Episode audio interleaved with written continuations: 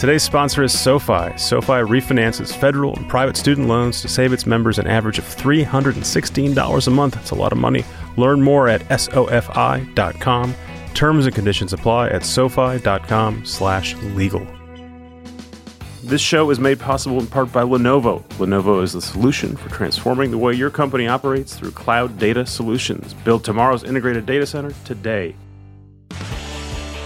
Recode Media with Peter Kafka. That's me. It's powered by Digital Media, a real company with a funny name. I'm here with Stephen Dubner, who was just asking about digital media. I think I've explained it to him. They're the people who make and, and distribute this podcast, so you can hear it for free. I knew that. I was curious about you know in this ecosystem of uh, the of what I've started to think is peak podcast. We're already in peak podcast? oh, man. It's either peak or bubble. Here's this traditional startup entrepreneur answer to any of these questions is, you know, it's early innings. Yeah, like most typical answers, I find them probably mostly garbage. I don't know, but you know, the, it's um, you know, look, I'm the last person in the world to predict the future. I'm, in fact, I'm a devout advocate of not predicting much because it's hard. But uh, it's a really interesting time to be making podcasts. I'll say that as someone who's kind of honestly, I have kind of converted. I'm no longer at the moment a writer of books for the first time in 15 years, I am not actively in the middle of. You are all in on audio. Well, I'm, I would not say I'm all. I'm all in at the moment, pretty close to it. Um, but yeah, um, and it's a lot. Of, I'm having a blast. If someone's listening to this podcast and they don't know who Stephen Dubner is, we should introduce Stephen Dubner. Sure.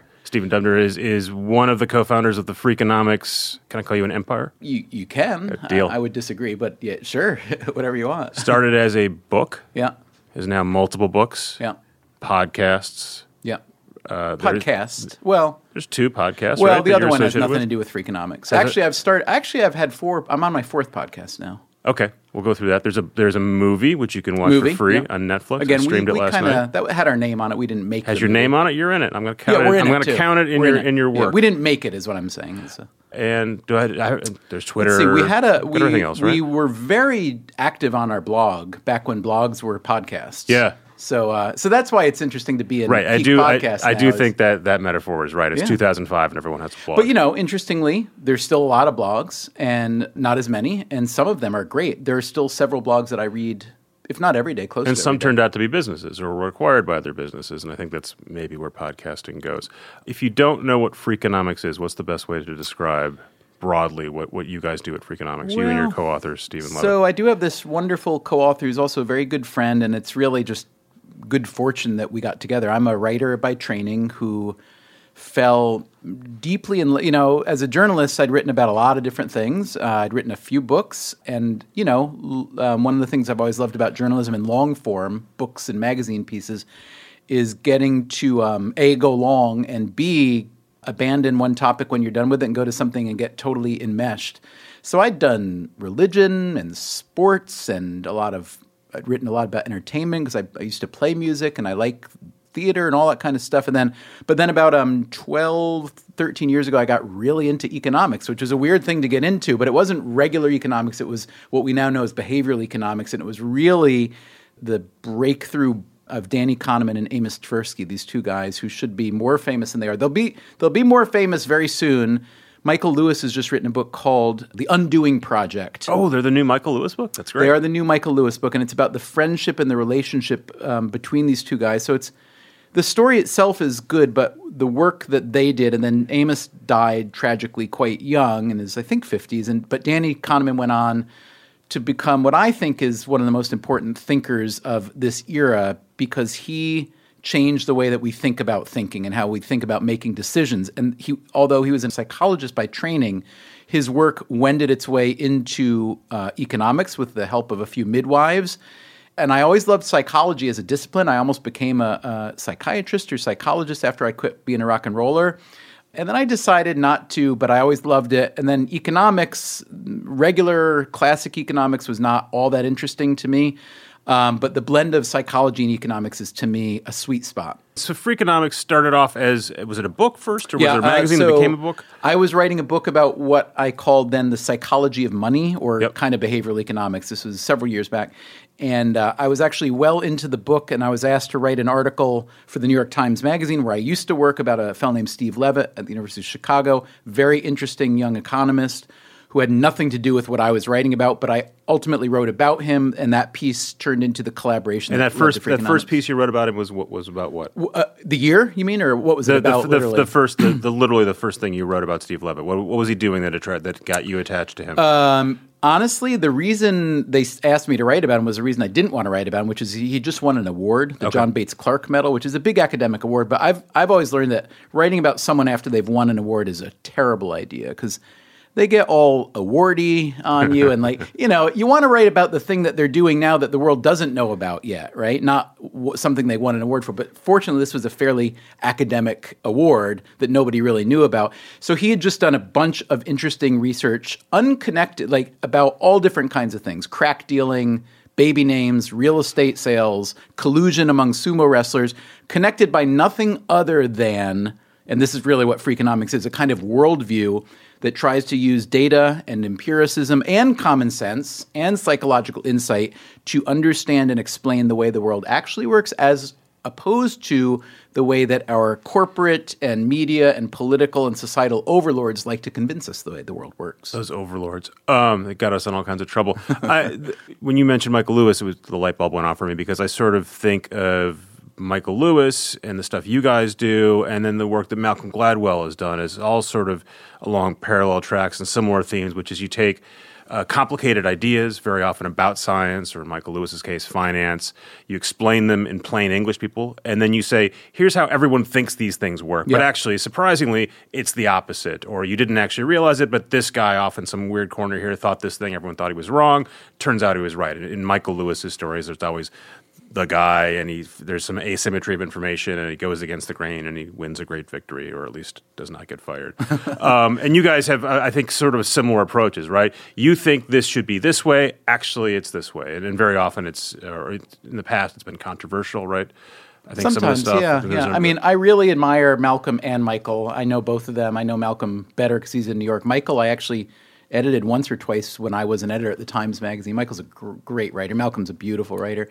I mean, I see big differences in, between the three of us, but I, I, I certainly understand why we look to be a group. I mean, one of the biggest differences I think between what we do and what Malcolm does is, in our books at least, in freak, in the Freakonomics books, versus Malcolm. Malcolm will take one idea, beautiful, clean, simple idea, and then find and assemble 20 stories that Yes. illustrate different facets of that idea. line. Right. We're the opposite. We have no idea. No literally no central idea other than like people respond to incentives, which is a little bit more of a, a theory than an idea even. and also, not that alone is not really controversial, right? That's True. Kind of the Not bedrocks Yeah, but then we use that to poke into whatever things that we feel is is interesting and for which there's data. And and especially, you know, uh, we have a strong appetite for talking about in the podcast or writing about things that other people aren't talking about and thinking about, which is uh which seem harder. I mean, as a journalist, you know, when you when you're learning to be a journalist, it seems so hard to like find the stories that other people aren't finding or to talk right about because once you write it and everyone goes oh my god that's amazing of course in, in retrospect it was obvious but when you need to pitch it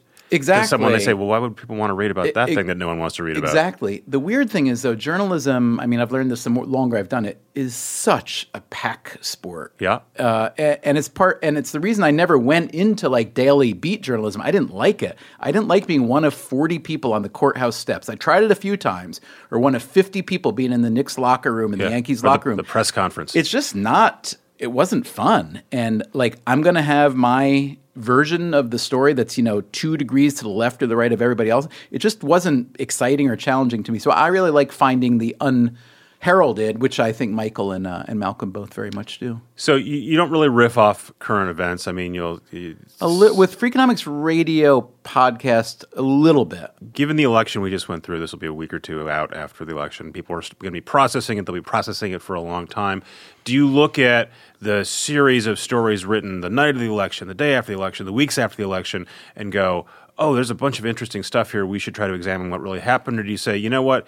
There won't be interesting. Uh, there won't be relevant data, data that we can like parse through for for weeks or months or years. Do you sort of avoid a topic like think that? kind of neither. Well, I think more. Maybe this is solipsism, but I think more like yeah, everything that's happening is explained by the kind of stuff that we and other people have been writing about for the past twenty years. Um, you know, first of all, people are bad understanding probability. So when you've got a binary choice, when you've got an underdog, to think that there's no probability that the underdog Right. will win is a pretty absurd, mathematically absurd idea.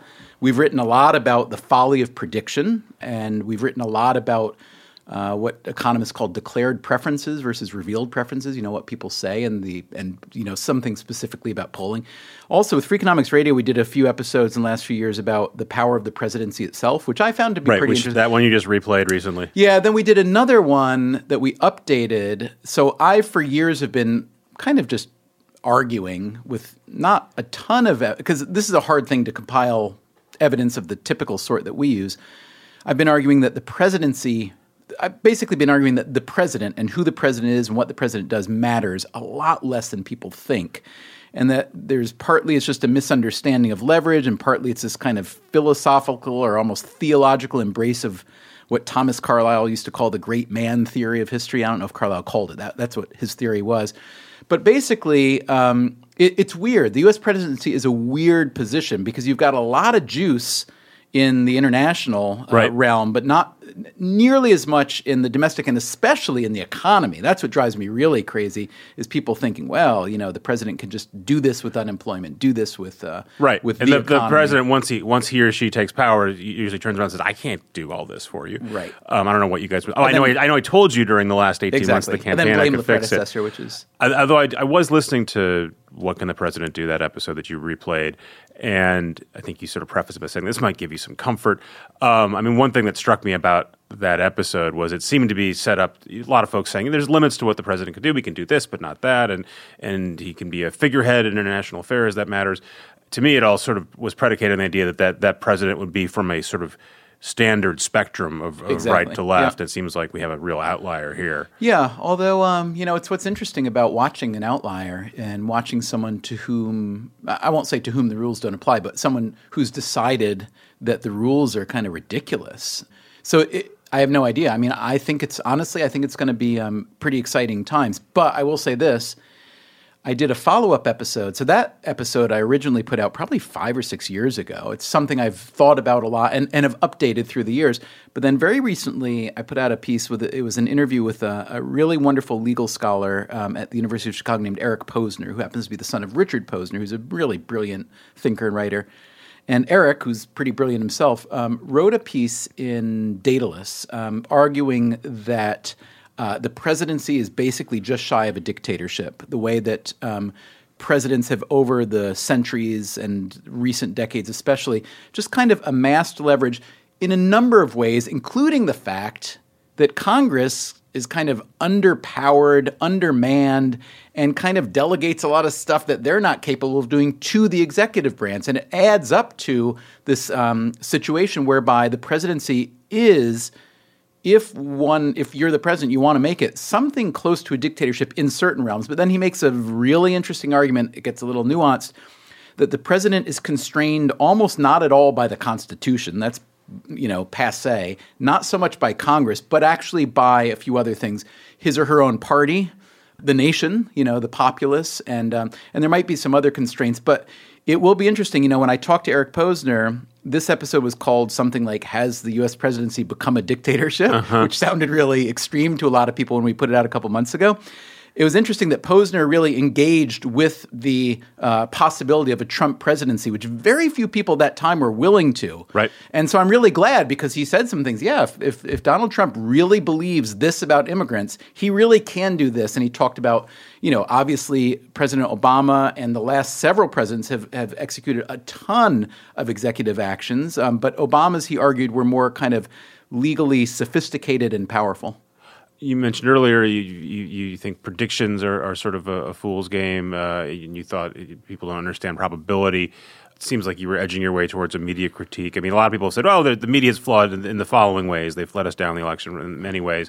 Do you think that that the Nate Silvers of the world and the upshots of the world shouldn't have been putting up those charts saying there's a 95 or 75 or 65 percent chance of a Well, Nate a on Hillary victory? 538, if I recall correctly, as of election day, I think he had uh, Clinton's chances at about 69 point Yep, something about right, percent, yeah. right?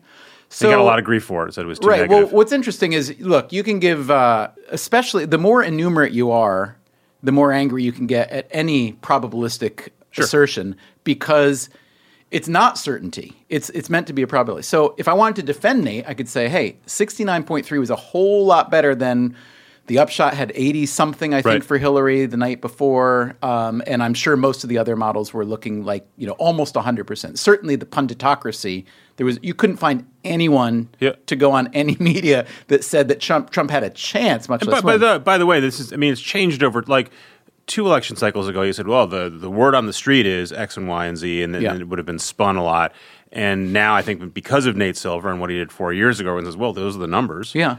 Those so what. Nate does, Nate is a super smart guy, and I like him a lot. What he does is, in fact, not that hard and not that magical. He takes good data and some not so good data, but weights the good data heavier. And basically, if the more data you have, the better a prediction you can make. So look, we're, we're in New York City. It's November. It's cold now. We could have told you that it will be colder now than it was in July, almost without exception, because we have thousands and thousands and thousands of years of data that happens to be cyclical, right? Yep. So it's not like you can't predict anything ever. Of course you can. The thing about Nate is when when people started railing at him afterwards, you're saying, "Hey, you're the wizard." First of all, he's still taking heat for saying way back last year that Trump had, Right. you know, essentially zero chance. So he made a mistake and he copped to it. And what are you going to do? You know, that's what you get for predicting. You're going to be wrong. Um, but then people went after him for saying, "Hey, you were saying Clinton was going to win." He was saying, "No, I was saying it was a 69 point whatever percent chance." But then I saw one tweet that he wrote that I, I if I had been hanging out with him, I have said, "No, don't send that one because that's playing. That's you're making their mistake." His one was it was something to the effect that I'm sure I'm getting it wrong. It was something like if I'm a seismologist and I predict uh, a 69.8% chance of no earthquake and there's an earthquake, what are you going to say? Come on, it was an earthquake. The problem with that is that's a horrible, Yeah. as a thinker and as a writer, that's a really bad parallel.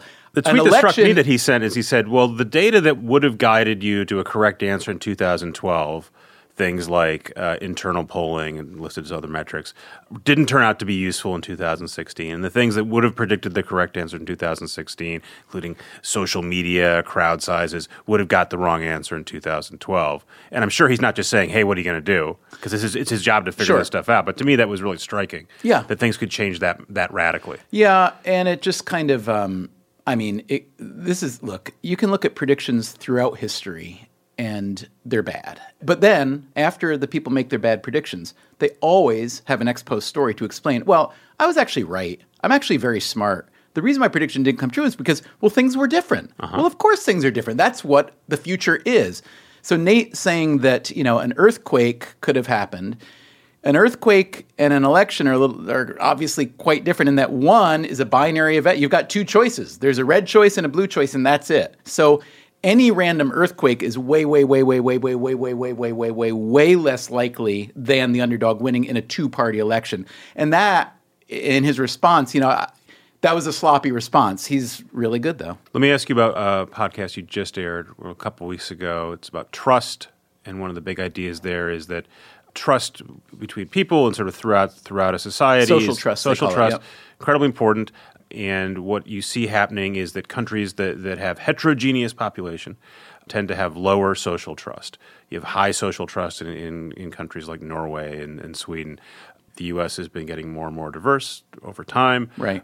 Left me with an unsettled Yeah. uh, perspective because you seem to it, it, you, if you're a traditional uh, sort of right-thinking liberal like me, you celebrate diversity. It's hooray! It's great for the country, and, and you seem to be suggesting that's going to cause real problems for us in terms of keeping the, the, the fabric of the country together. Well, you know, social trust in this country is has been low, relatively low since the 1960s, and there's a lot of explaining, a lot of potential explainers. Television was thought to be one. You know, it kind of kept people inside in, inside their homes, inside their own minds, and less interaction and so on. And it decreased all kinds of civic participation. You know, the famous book Bowling Alone Right. by Bob Putnam kind of described this world where people were not doing things communally the way they used to.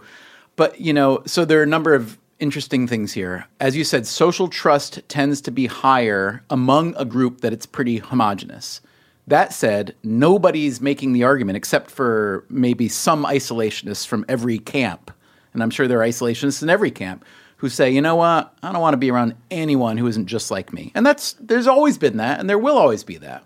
And I don't think it's up it's for me or you to say, you know, people shouldn't have those feelings. Some people are really only comfortable in a small whatever. But all the smart money, at least, and I think most of, as you put it, the kind of right thinking people agree that diversity is not only a right, I have the right to go somewhere, even if I'm not like everybody else, but it's also a boon, a strength. So economically, certainly that's right, and that's the, again sort of the orthodoxy now of like you know if you read the Financial Times or the Economist, or, or if you're sort of participating in the information economy, yeah. it's whether you think about it or not. That's sort of built into sort of your worldview. And it seems like one of the takes on the election is people saying, "Whoa, whoa, whoa, whoa! Actually, that doesn't work for a lot of people, and we're so this is a repudiation of that, and we're going to actually close our borders, and maybe we're going to push people out who don't look like us, or yeah, you know, maybe there won't be any overt racism, but it's better if we're yeah, we're, it's we're all hard the for same." Me, you know, I'm not a obviously not a sociologist. I'm not an any kind of ologist, um, but I I know a lot of them, Yeah.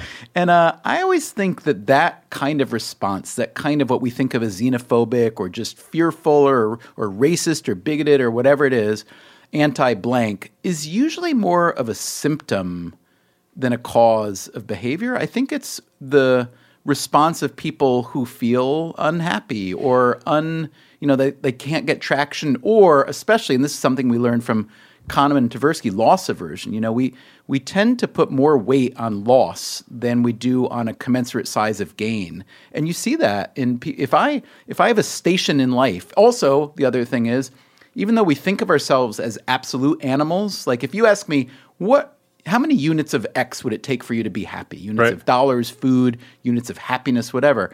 And I say the number, and you give it to me, I'll be very happy until I find out that my next door neighbor has 2X. And then I'm miserable. So we think we're absolute animals, but really we're relative animals. And that's a big problem. There are a lot of things about being human that makes it really hard to, you know, kind of get along. But here's the thing that I'm thinking about your question in terms of social trust in this country. Maybe this is just optimism. I don't think that there's this massive, widespread zeal to pull back and to disassemble our population.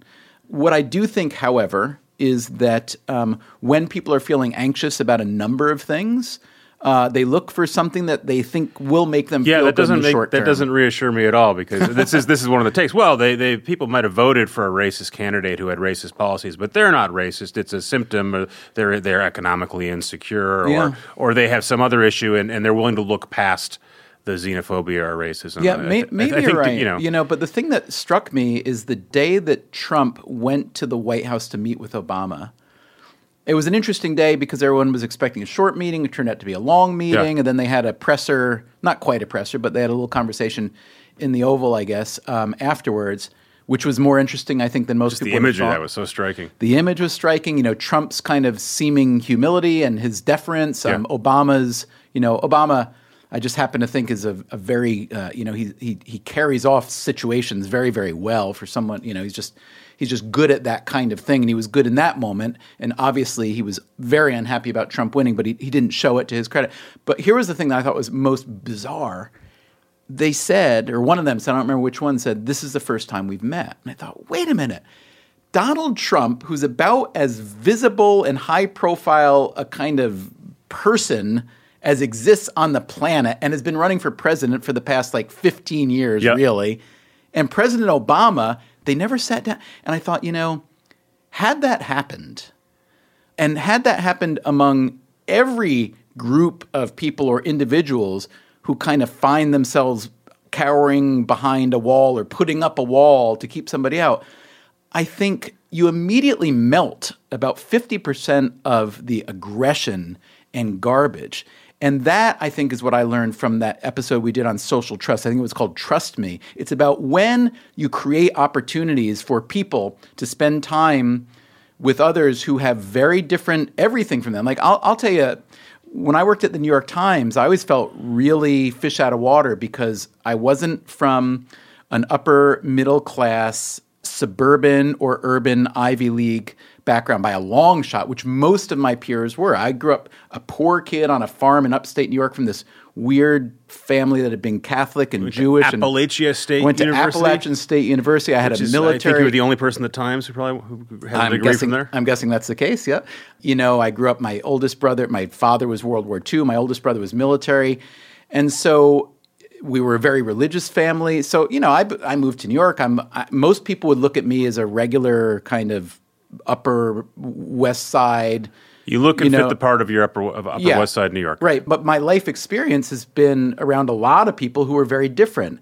And that doesn't mean that I carry all that experience with me all the time. But I feel like it's been a big benefit to me having been exposed to a lot. Um, people who think very, very, very differently than, let's say, the standard mindset of the times. And I think it's that's what I think. So when we talk about diversity, I think it's nuts. First of all, when we talk about race in this country, we usually mean black and white, which is nuts.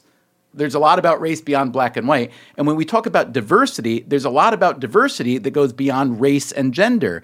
There's all different kinds of um, people's feelings and affiliations with religion and with the military and with the kind of communities they have and they're they're all you know it's a it's a spectrum that we're really good in the media really good at reducing to an idiotically narrow spectrum and I think that's um, a problem. I agree. I was just I was going to choose my words carefully, and I realized it's fine. It's my No, you can podcast. insult can- me. I Well, love- Mm. Yeah, yeah. You, you're a white guy. I can insult you. I'll think about how to insult you correctly. We're going to hear from our sponsors, who I would never insult. We'll be back in a second. SoFi is a new kind of finance company. If you've worked hard to get the career you want, SoFi is here to offer you easy savings on the student loans that helped you get here. SoFi refinances federal and private student loans, and when it does that, its members save an average of $316 a month. Student loan refinancing is when you get a lower interest rate on a new loan and you use it to pay off the existing student loan. And with SoFi, there's never any origination fee or prepayment penalties on that new loan. So if you're looking to pay off student debt faster, or get a lower monthly payment, or maybe even both, SoFi offers a range of options so you can focus less on debt and more on the future. Find your rate at SOFI.com. That's SOFI.com. Terms and conditions apply at SoFi.com slash legal.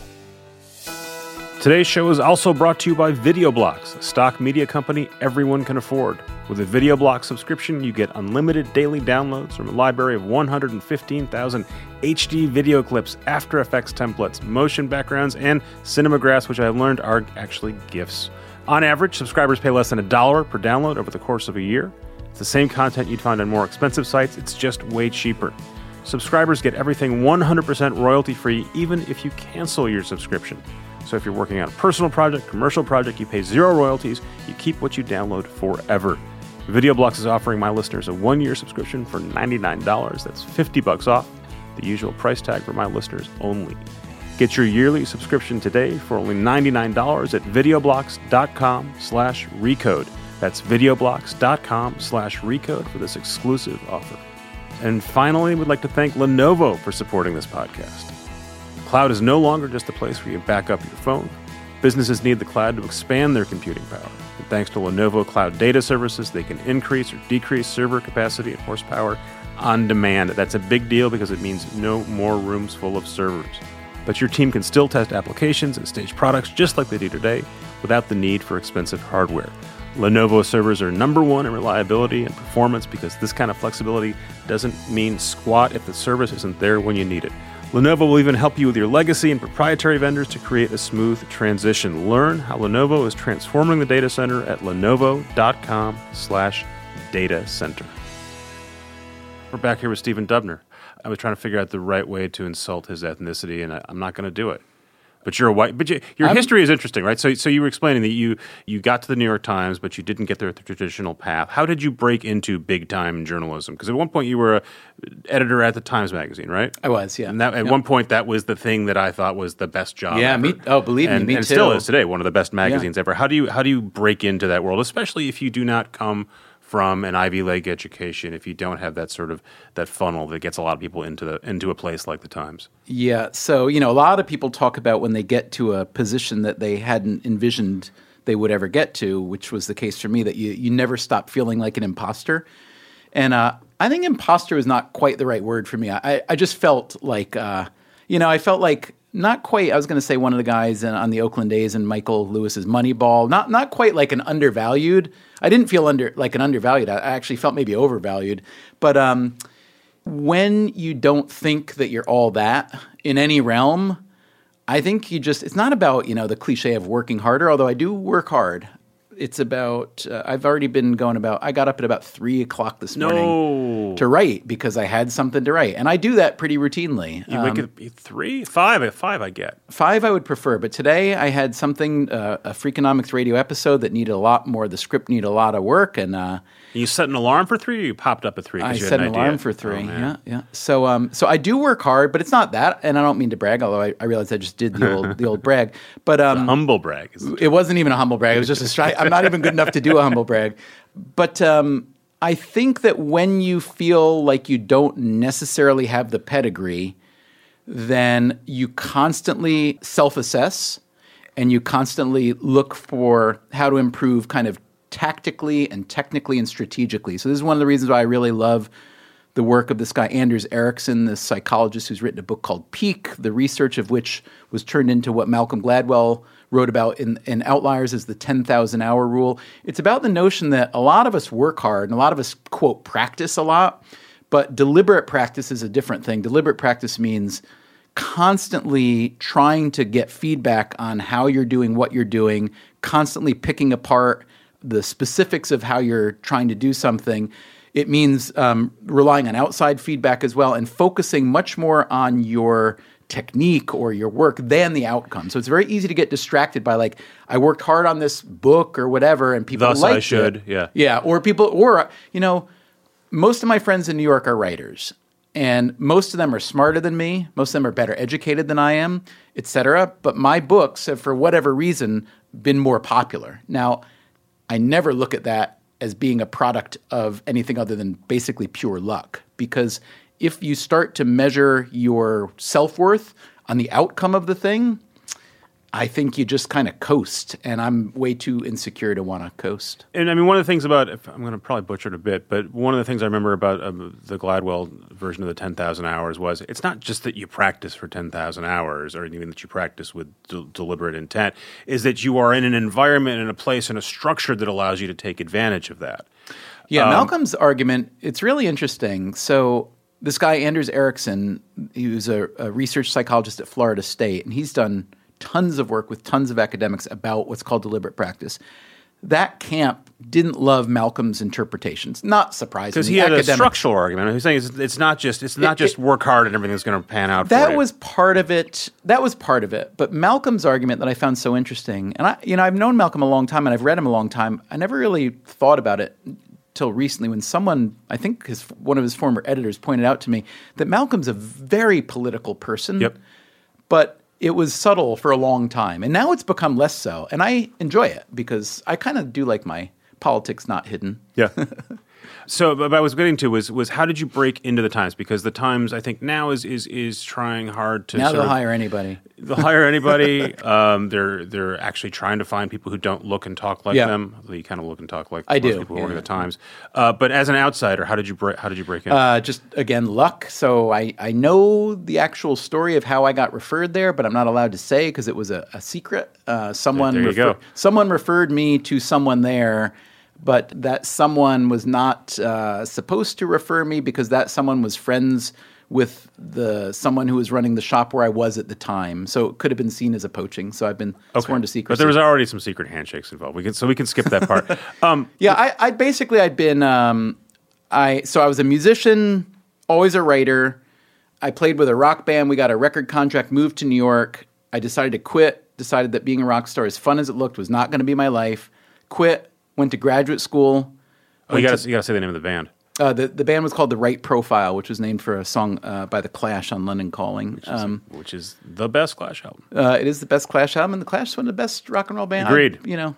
We are and in then um, went to grad school for fiction writing because I thought I wanted to teach college and write novels. I taught college at Columbia for a year as part of my program. I decided I did not want to teach college, and then I got a job at New York Magazine. Was there four years, and then was uh, then went over was was um, offered a job at the New York Times So the Magazine. standard path. yeah, pretty standard, path, Rock really. band, New York. Exactly Magazine, right. New York Times. Youngest of eight, Jewish Catholic rock band. Let's path. let's Yeah. talk about what what you're doing now. I think one of the interesting things is is you guys started with a book, what 2005 ish. Yes. Uh, there's been what four books since, Uh, yes, three real. Then one was a compilation of blog writings. and it's now a brand. And as we were discussing at the beginning of the podcast, there there are many different things uh, emanating from it. Steve Levitt's still doing research, right? Yeah, you know, he's he's changed. You know, we've both changed a lot. So we're very good friends. I'm happy to say, good collaborators. Right now, we're not actively working on a book together because we really have used up his research. But he is now working on something. It's not quite a skein of research as it is a kind of way to look at economics generally.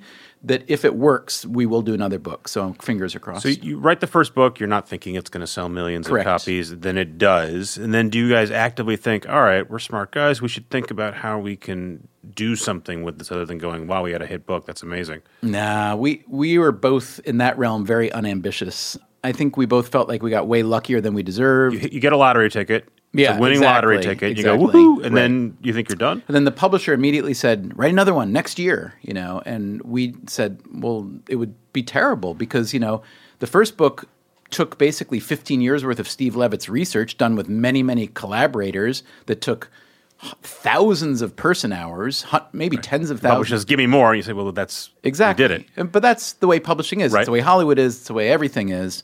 But if it's Um, an Avengers movie, you can make a new Avengers movie because you make up some stupid plot True, about a bunch true. of comic and heroes. um, so we ended up doing a second book, Super Freakonomics, which was um, I think it was pretty good, and it took us five years or four. Yeah, I think it took us five years, um, and we felt good about that, and that one did pretty well. Then we waited another, I think, four or five years before we put out a third one, which was that. By then, we wanted to do something quite different. That one was called Think Like a Freak, which was a little bit more of a strategic, a little bit more teachy. And I think, you know, I yeah, I really like all the books we've done. We haven't yet written a book that we didn't like, so that's uh, So, so you're producing more books, but then at some point you say, all right, this is this could be a blog where you're sort of No, the blog began before the first book was out. Even. Oh, really? Yeah, just you know, it's 2005. Got to have a website, um, and then it was actually really fun to have a blog when you publish a book that then blows up because people are wanting to continue the conversation, and we had a place to do it. That's my least favorite thing about books. You work four years in a room, you put it out, and it's dead. Right. It doesn't change. How do you keep that conversation going? So the blog was version one of keeping the conversation going, and that was great for like four or five years when blogs were a central thing. Then Facebook began to aggregate and blogs changed and so on. And then our podcast, Freakonomics Radio Podcast, became the second way to keep the conversation but going. for a while, you were you, the the Freakonomics blog was part of the Times. It you was. guys owned it, and the Times was trying to figure out: do we make people pay to read the Times? Is it free? Yeah. They went back and forth, and during that time, you were kind of like the star, one of the stars of the website, and you were sort of the the, the precursor of Nate Silver Right. bringing 538 there. And so at one point, you guys said, "We're leaving because we're going to go create a multimedia thing." Well, it coincided with the fact that they were going to the paywall, and we had not a lot of desire. to- 2010 ish. Uh, sounds about right. Yeah. yeah. And we didn't have a lot of desire to be behind a paywall, but their business model was also not working as well. They were run. I mean, they were hemorrhaging money, um, and Right, it this just is when wasn't. people were publishing stories about the fact that they were going to be bankrupt and they had to borrow money from Yeah. Carlos Slim. And so it wasn't that you guys had big designs to create a multimedia empire. You just wanted to get out from a well, paywall. it was it was also a little bit complicated that by then I had started this podcast, which Levitt was nice enough to once in a while make an appearance. But this was just the podcast was just something that I thought would be fun to do. I'd started the podcast, which had a web. So there was a Freakonomics radio website. Then uh, there'd been this movie that we kind of went along with but didn't make. So there was a website for that. You don't love this movie. I watched it last I night. didn't it's, mind. It's, no, it's you know, entertaining. I like it fine. I don't think it made us look idiotic. There were a lot of things that, as the writer, you say like, "Well, they got that wrong. They got that wrong," and we told them, and we had what they called some kind of approval, but they just laughed at us when we told. You said, you know, you don't really, you don't have that kind of approval. we exactly. It's approval in in uh, in theory only. Yeah. But part of the reason of taking the blog back from the New York Times was I just wanted to have a website, freakonomics.com, where all our stuff was. We never looked at that. We never look at most things as like profit centers. Um, and that's been kind of part of the fun of what I and we have been doing for the past 10, 12 years is like you do what you want to do. And fortunately, if there's some things that make enough money to keep things going, great. But then, uh, you know, you you just follow what you're kind of into, and sometimes you pay a lot of money to do it. Like this podcast that I just started, tell me something I don't know. I'm I self funded it, every penny Really? out of pocket. Yes, sir. but not for gig. This is it's, it's a cool podcast. It's, uh, it's a game show. It is a game show. Number one on iTunes. Super straight, super great conceit. Yeah. Uh, you bring in people off the street. We There's do. a celebrity panel. You sort they stump the panel. It's great. super accessible. Um, and you and, and but you f- self funded that because you think that is going to be a business. You think that's going to make. I don't know. for you. You don't- Here's what I knew. You're hoping it does. Sure. I mean, I would rather succeed than fail. Uh-huh. But what I did know is that now that I've written a bunch of things in different formats and had a bunch of different partnerships over the years, I know that as a writer, and even though the the new show is a, a live journalism game show event, it's still written. You know, there's still a concept and a theme, and we you know we kind of we kind of curate the whole thing. As a writer, there's nothing more important to me than like owning and controlling every single second. And that means that um, if I were to go with a partner who wants to have, it's one of the reasons I've never done TV. TV is like the one thing I haven't done a lot, like our own show.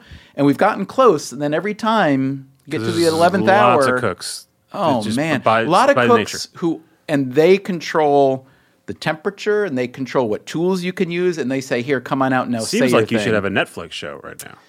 Or You know, because I don't know if it's going to be sustainable, but supposedly right now is Netflix or Amazon compete to write you Right. dumber and dumber checks and say do whatever you want, um, and you know at least for a season or two. I think if we were ever going to do something, it would have to be for someone that where I would make a show and then license or sell it, as opposed to have an investing partner. But TV is obviously more expensive than podcasts. Pod, the new podcast, I could afford to produce it myself. The other thing about TV is um, I like radio and writing because if you want to be applauded once in a while, you can get it a little bit, but you're not recognized. And I think that wanting to be recognized You like being a generic Upper West Side Zabar. I do. I do. It's one of the reasons I didn't want to be a rock star. Is I thought, you know, uh, as we were getting closer to, you know, we got our record deal and I started to hang out with some bands who were some were a little successful. Uh, we we played a bunch in the beginning with REM and they were getting really big. And then I, I got to meet Bruce Springsteen, who I really, really, really liked and admired. And this was right when he was exploding. And he was really one of the big reasons that convinced me to quit rock and roll, even though he didn't know he said anything that that led to that. But he basically was at this point. This was born in the USA, which was a long time ago. He said that you know if I had known what it would really be like to be this famous, I'd really rethink it. This is one of those rock star, pop star, movie star cliches that, that never resonates because if you're a regular person, you go, that's that's entirely impossible. You have limousines and mansions, and, and whenever you want to be famous, you can step out from the limousine or Well, the yeah, mansion. but think about what you're describing And there. Limousines, fine. Nice car, great. Mansion, nice house, great. Yeah. So what you're talking about now is just money. Fame, there's money, there's power, Right. and there's fame. Money, I'm fine with. Power, I'm fine with. Fame is costly. That's what people don't get. Yeah, it's again. It, I think it's hard for uh, just about anybody to sort of process that and go, well, what's the? pr-" Especially by, especially now since we are in a world where not only does everyone want to be famous, but many people can become famous. I don't famous. think they want to be famous. I think they want to be admired and adored and petted. They want and recognition. Right? All They right. would- they- you might you might say I was talking to someone who said, recognition. "Oh, one of our video stars, or, or YouTube or BuzzFeed or whatever the, the, the medium was. This person can no longer buy groceries." Right. Um, it's, turns and they're by the way they're not rich. They just are famous enough that they get hassled when That's they go the buy worst groceries. combination. And we have to go buy groceries for them. Um, but I think most people who are fiddling with their Facebook or their Snapchat think I would like to have that problem. I think so because it's very easy to conflate the good things about being recognized, like the money and the power, and and yes, um, being recognized and like I said, loved and applauded and adored. I get all that. Everybody wants that. Being famous, I think, is much more costly than beneficial. I think very few people do a cost benefit analysis on fame. Should we end the podcast there? Do you have do you have one great nugget of Like a knowledge? joke, like I should have some Tumblr. Uh, it's uh, people are going to be listening to this. They'll be after post Thanksgiving into the Christmas season. Is there something something you can impart with them that's going to help them, help them make it through the end of the year? I will tell you. Uh, so the short answer is no. I don't have any wisdom like that. But I'll tell you the one Thanksgiving. So I love this time of year because uh, I grew up in a family where the holidays were a big, big deal, and uh, and then they became bittersweet because my dad died when I was a kid, right before Christmas. Then my mom died when I was about thirty, before Hallow- uh, Thanksgiving. But then the family we spent Thanksgiving together. So I think of Thanksgiving especially as a real um, family holiday. And I think about this world of like I mentioned before, absolute versus relative. We all think we we'd be happy if we got X, and we find out that someone we know has double X, and we get really um, frustrated. My mom, who was not like a philosophical person at all, she was extremely practical. She was raising eight kids on basically zero dollars, growing all our own food, making our own clothes, and so on. But she had this one thing she said. It wasn't like she said it all the time. I think she said it once, but I always remembered it. She said, "Enough is as good as a feast." And it's what I've always lived by. Um, find your enough, and you won't be so uh, greedy and hungry. That is the best podcast close we've had to date. Thank you very much, Stephen. My pleasure, Peter. Thanks. This is great. Thanks again for coming. Thanks to you guys for listening to this. This is one of the ones I've enjoyed the most, I think, at the end of the podcast. Uh, so if you like that, there's a full year's worth of this stuff. You can go listen to that. You can listen to the podcast my colleague Kara Swisher makes. You can listen to the one Lauren Goode makes. I think I'm on that one this week. not sure about the time travel. Um, they're all available on Recode, iTunes, Spotify. You know how to find things because you listen to podcasts. Thanks to our awesome sponsors, Mack Weldon Video Blocks, and Lenovo. Thanks to Digital Media, real company, funny name. They are the ones distributing this to you. And thanks again to you guys. We will see you next week.